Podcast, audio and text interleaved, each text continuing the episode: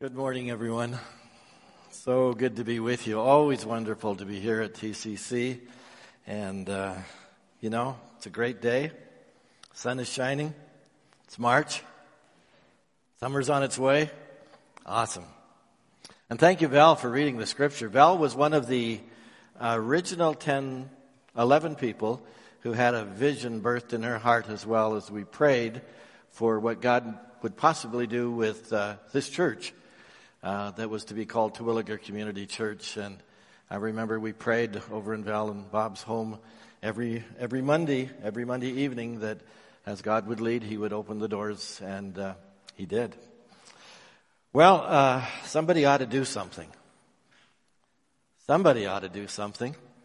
Anyone here drive a bus? Oh, no bus drivers? No bus drivers? Uh, uh one day, a bus driver was uh, driving along his usual route, and he didn't encounter any problems for the first few stops. It was just some people got on and some people got off, and uh, everything was going well. But at one stop, he uh, a, a big hulk of a man got on the bus. He can imagine, if you can imagine, he was six foot eight inches tall, built like a wrestler, and his arms hung down to the ground. Uh, and he glanced at the driver and said, Big John doesn't pay. then he sat down at the back of the bus. Um, the driver was five foot three inches, thin, very timid, so he didn't argue with Big John, but he wasn't happy about it.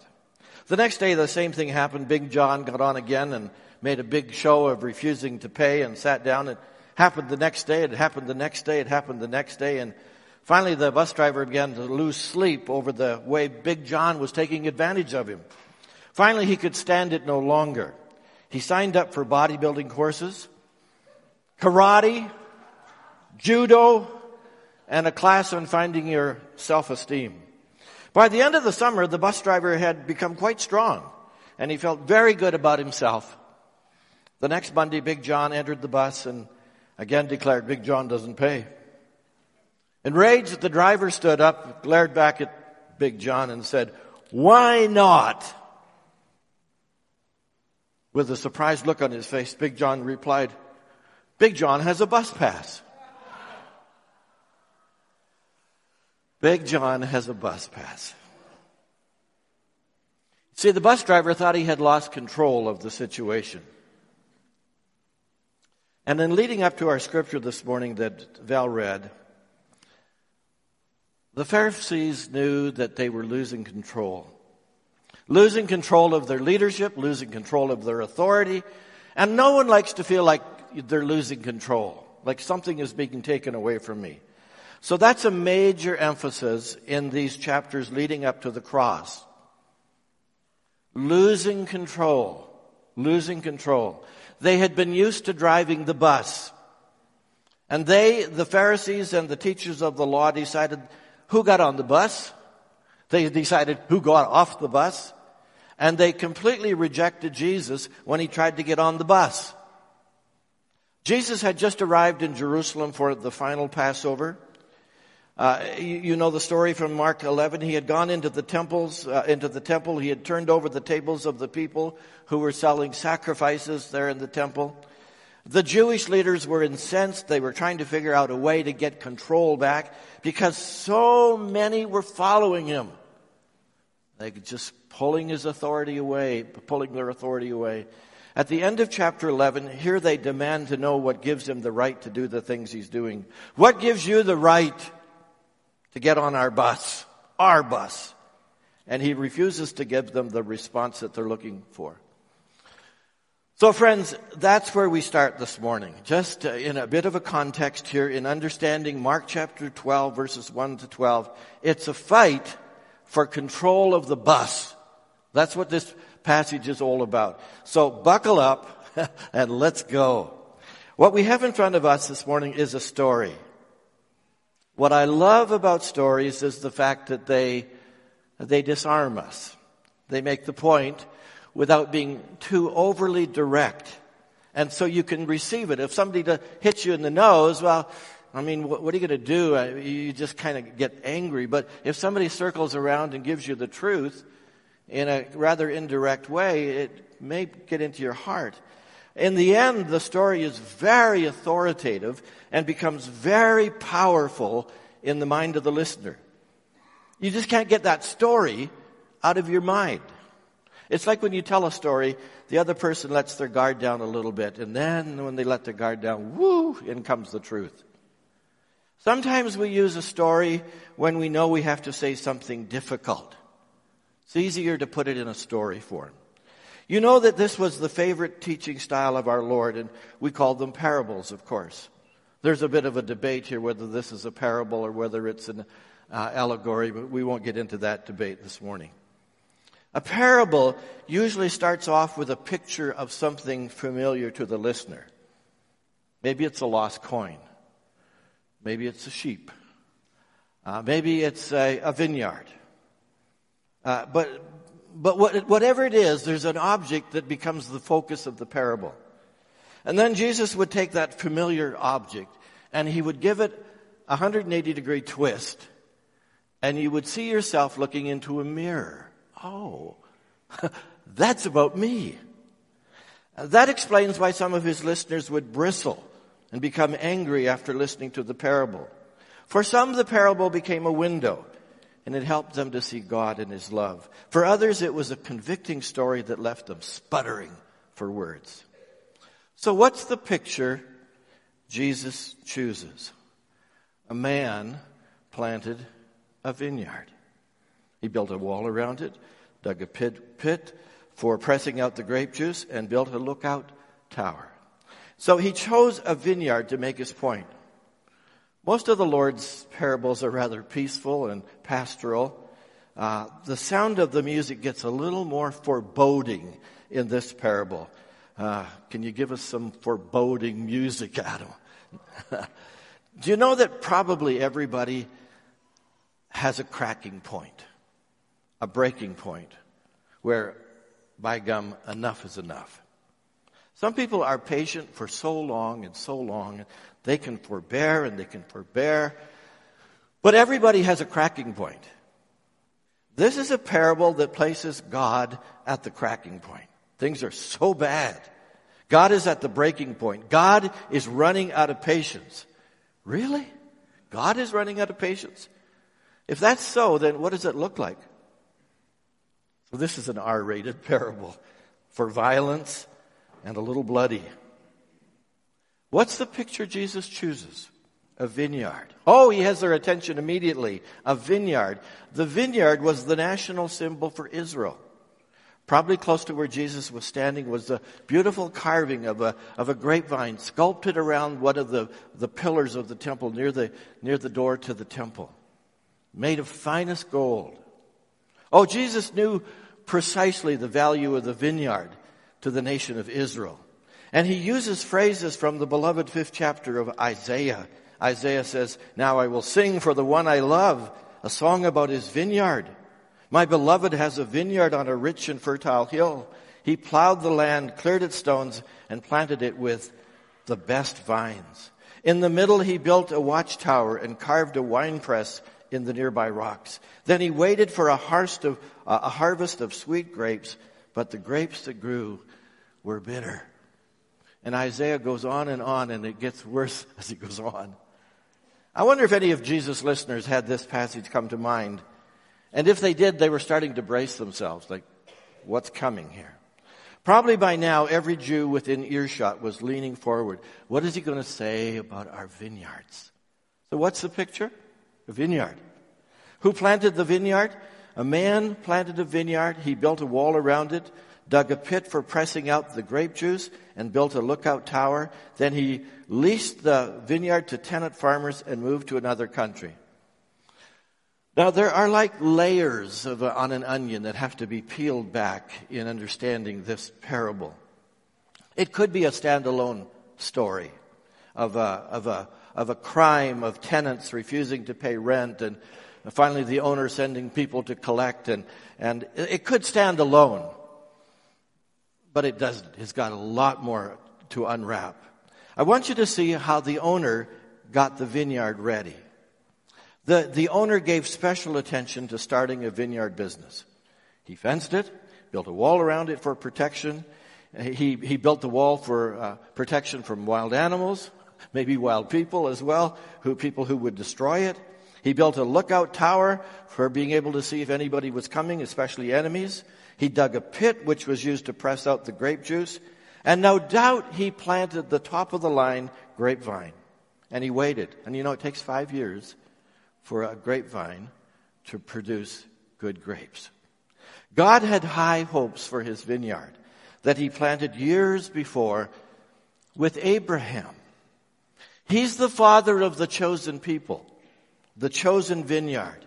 And God planted his vineyard and he selected Abraham as the first one into the vineyard. And then Moses came to deliver people from Egypt and bring them into a land flowing with milk and honey. And finally, through the leadership of Joshua, you know, the people were, of Israel were planted in the vineyard in Canaan. And God expected great things to come from his spiritual vineyard. God's hand was upon these people. And oh, how he loved them, and oh, how he fought for them. And he brought them into a new land, and he blessed them, and he walked with them, and he anticipated that they would become a people who so radiated him that they would be a light to the Gentiles. And he leased the vineyard to tenant farmers. Now, this is the spiritual leadership of Israel. He put them in charge. He trusted them with the vineyard. But the people who started driving the bus became more interested in their own fame than in the fame of God. It's that simple. Lest we get our fingers wagging at the past and say, oh, selfish rulers of the past, how could you do that? Maybe we ought to realize that we farm a vineyard too. And it's a vineyard that we farm that is much richer than that of Israel. He put you in the vineyard. We have no living prophets anymore like Isaiah or Daniel, but we do have the complete Word of God. We do have a risen Christ. We have the precious Holy Spirit who abides in us and leads us and guides us. We have the stories of faith from over 2,000 years of people following Jesus and giving Him their very best and sometimes their very lives. And look at where God has placed us here at TCC. How are we doing with the vineyard that God has entrusted to us? Are we the kind of people, are we the kind of leaders that God can trust? Do we have humble hearts? Because that's what He wants.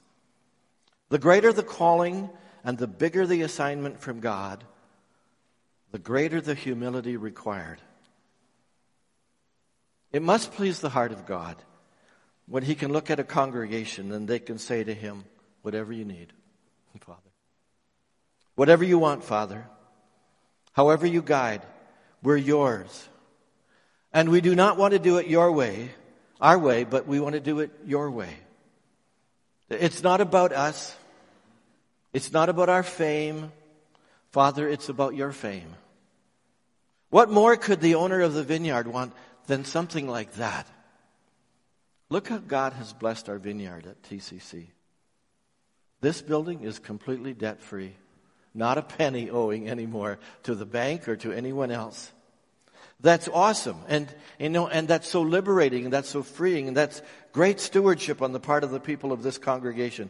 And this congregation has a heart to pray and has a heart to ask God, how can we serve you? Where are you taking us? And where are you leading us into this great community around us? How can we make a difference for you? Lord, we are not driving the bus. You're driving. You are in charge. We're passengers and we are traveling with you as our leader. The key is humility and dependence and saying, You are the owner, Father. You own it all. We are the tenants, only here for such a short time. But you choose to use us. And you, we, we are delighted to be used. We are stewards of the vineyard you have placed us in. We are stewards of our families. We are stewards of our children. We're stewards of our neighbors and our friends because God has put us in a place that we can oversee them and come alongside of them. Who planted the vineyard? God planted it in the beginning and God is still the owner of the vineyard and we are his grateful servants. Grateful and generous for the time that he gives us. The Bible says, what does it profit a, a person to gain the whole world and forfeit his soul? What if you lived your whole life and you lived it for yourself, but at the end of the day, you never had anything to do with God. You never gave him your best. Oh, we get to serve in the vineyard until he comes. Let's give our best. Why was the owner so patient? Why was he so patient? At the time of the grape harvest, he sent one of his servants to collect his share of the crop, but the farmers grabbed the servant, beat him up, sent him back empty handed. The owner then sent another servant, but they insulted him, beat him over the head. The next servant he sent was killed. Others he sent were either beaten or killed until there was only one left, his son, whom he loved dearly. The owner finally sent him thinking, surely they will respect my son. But the tenant farmers said to one another, here comes the heir to this estate. Let's kill him and get the estate for ourselves. So they grabbed him, murdered him, and threw his body out of the vineyard. Why was the owner so patient? When I was 12 years old, uh, my father sold the family farm near Huxley, Alberta, which is, you don't know that geography, close to Three Hills. And he sold the farm, and he went out looking for another farm to purchase so he could continue farming. He stopped for directions at a little store slash garage near Olds, east of Olds, called the Reed Ranch. My dad was went into that little garage and he was inquiring of directions to check out a farm that he was thinking he would would purchase perhaps west of Olds. But the guy who was giving the directions said, are you looking for a farm? he said, I'll sell you mine. Well, my dad looked at him in disbelief and said, Are you serious? Yeah, he said, I'm serious. Follow me. So they got in their pickups and dad drove to the, his farm, which was only a mile away. And uh, he looked at the farm and he saw the great potential in it. And it was only 300 yards from the East Olds Baptist Church. That's how I came to be affiliated with a German Baptist church with a great German name like McDonald. And that's how I came to be a pastor of the North American Baptist Conference for 47 years. It started by attending a church where the first Sunday it was all in German. It came through my dad buying a farm. But how cool that my dad bought a farm next door to where we could have the joy of this church family for many years. And the land that dad purchased that day was very good land. And dad was a dedicated farmer. And the farm was blessed. And then one day the neighbors were wanting to rent their property. And dad rented another half section of land. He didn't own that land, but he rented it. But uh, Dad was a reliable renter, and he farmed that land for probably 25 years. The owner takes so much of the profit, the renter takes so much of the profit, and together everybody's happy. When there's a need for an increase in the cost of renting, the owner and the renter, they sit down, they talk about it, they say, here's how things have changed, and here's the new age in which we live, and it was called a cash rent or a cash crop and I saw how well it worked. The owner and the renter had a great relationship because the renter understood that he was only renting. He didn't own. So he couldn't call the shots.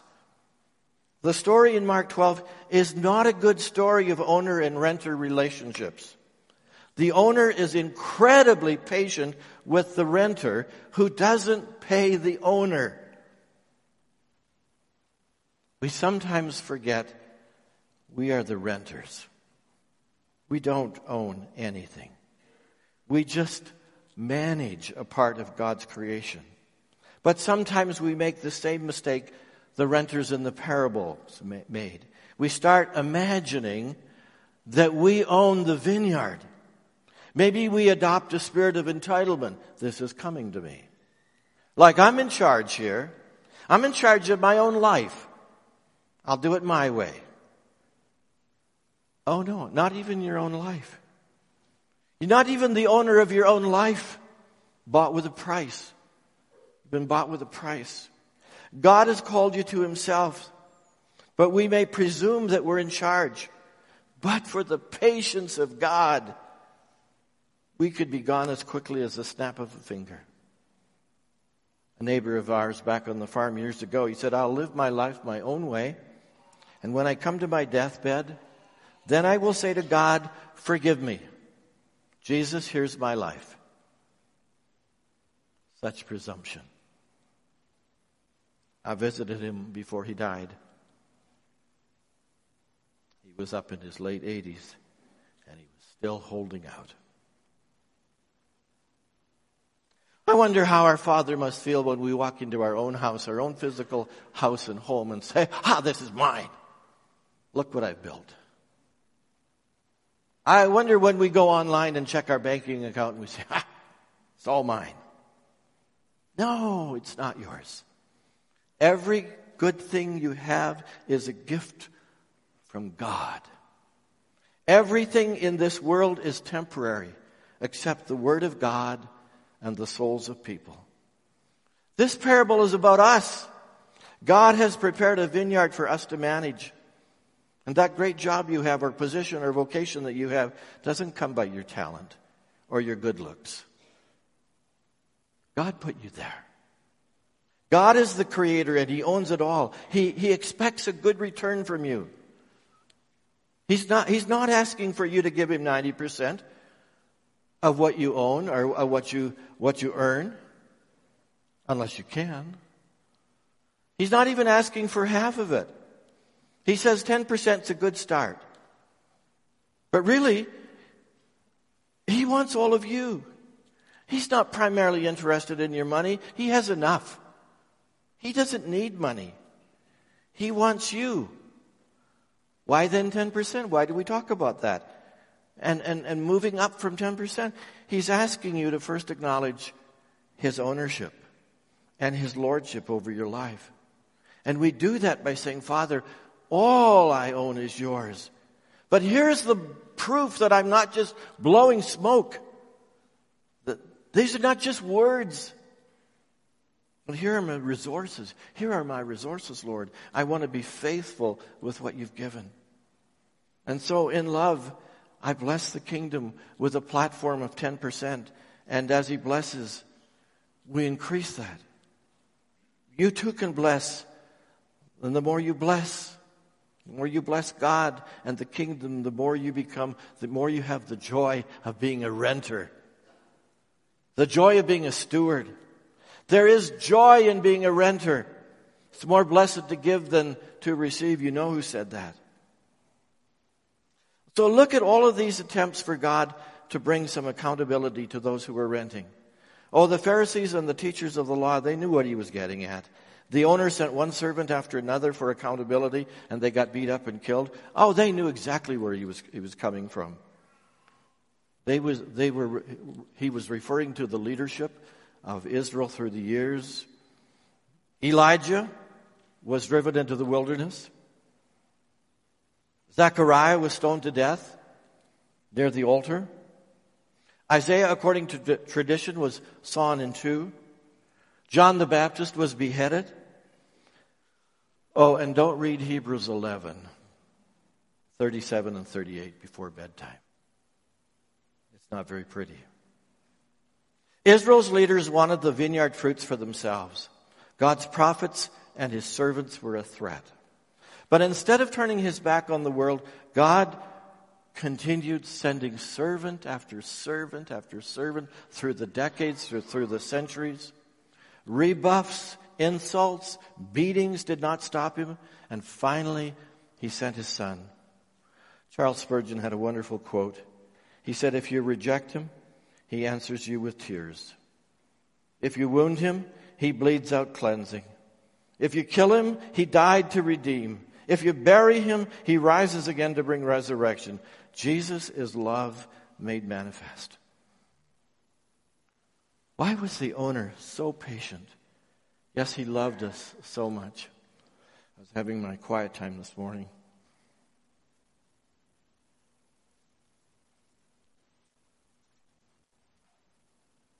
Lord said, Tell the people this morning that He loves them. And I, I, I kind of argued with the Lord just a little bit, like they know that. That's, they know that. And it was like He said, I know, but just tell them again. Just tell them again. I love you. Why was the owner so patient? He loved us. Will the owner's patience run out? Why do you suppose the owner of the vineyard, what do you suppose the owner of the vineyard will do? Jesus asked. I'll tell you, he will come, he will kill those farmers, he will lease the vineyard to others. Didn't you ever read this in the scriptures? The stone that the builders rejected has now become the cornerstone. This is the Lord's doing, and it's wonderful to see. The religious leaders wanted to arrest Jesus because they realized he was telling the story against them. They were the wicked farmers, but they were afraid of the crowd. So they left him and went away. And you know, if you look back over history, you know a great national judgment came upon Israel under Titus, the Roman emperor, only a few years later. In the vineyard of the church, the leadership eventually began to shift. And from the Jewish leadership, it became Gentile leadership dramatically changing the landscape of the new church. It was a church that was given over to the leadership of the Gentiles. And when we come to communion this morning, we're reminded that the stone that the builders rejected has now become the very cornerstone. God sent his son. Yes, he was rejected, but he became the cornerstone. They rejected the son. But in fact, the one they killed and nailed to a cross was indeed the Christ, the Messiah. He was the cornerstone. They tried to put him aside and say, oh, who is he? He was the cornerstone. The cornerstone is the key building block. They couldn't see the cornerstone. They set that stone aside, but later they went back to the stone and they saw that it actually did fit. It was the right stone after all. This was Jesus, the Savior. He was indeed the cornerstone. Oh my, all of those words of Jesus came flooding into the hearts of the Pharisees and the teachers. And they were mad. They would have killed him on the spot if they could have. They were losing control. Well, finally, will the owner's patience run out? In the 19th century, before radio and TV in America, people got their entertainment by listening to uh, public speakers called orators. One of the most infamous was gifted atheist Robert Ingersoll. He traveled all over America giving speeches, and he often concluded his speech with a dramatic challenge. He would shake his fist to heaven and he would say, God, if there is a God, I dare you to strike me down in the next 10 seconds. And then he would count.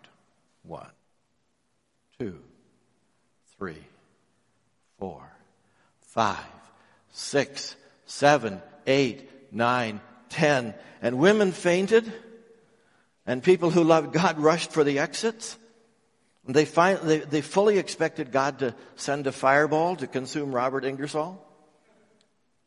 Of course, nothing happened. Then Ingersoll would finish by saying, Now, how can you believe in this God? And when reporters asked Pastor Joseph Parker about Ingersoll's challenge, he laughed and he said, Does Mr. Ingersoll presume that he can exhaust God's wonderful patience in just 10 seconds?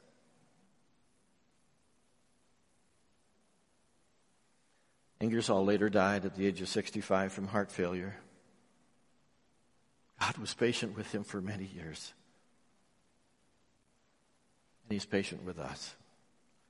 Christ is the cornerstone. He's the key piece. And He came to this world. And in so doing, He shifted the religious landscape. New ownership, a new beginning. But God showed His great love for us by sending Christ to die for us while we were still sinners. And since we have been right, made right in God's sight by the blood of Christ, He will certainly save us from God's condemnation. So we're going to take a piece of bread and a small cup of juice, together we eat and we drink. Why? Because this God man, Jesus, is the cornerstone. He is the cornerstone of my life and yours. So we're going to take a moment to express our gratitude for God's lifeline to us. And I'm just going to pray and then we will move forward. Father, thank you for Jesus Christ, the pivotal God man in history, cornerstone, the one who loves us so dearly. We thank you for your love today. We say we love you, Father. We love you, Jesus. We love you, Holy Spirit. We are so grateful for the three in one. And Lord, as we come around the table this morning, Oh, that we might just know your heart a little bit better.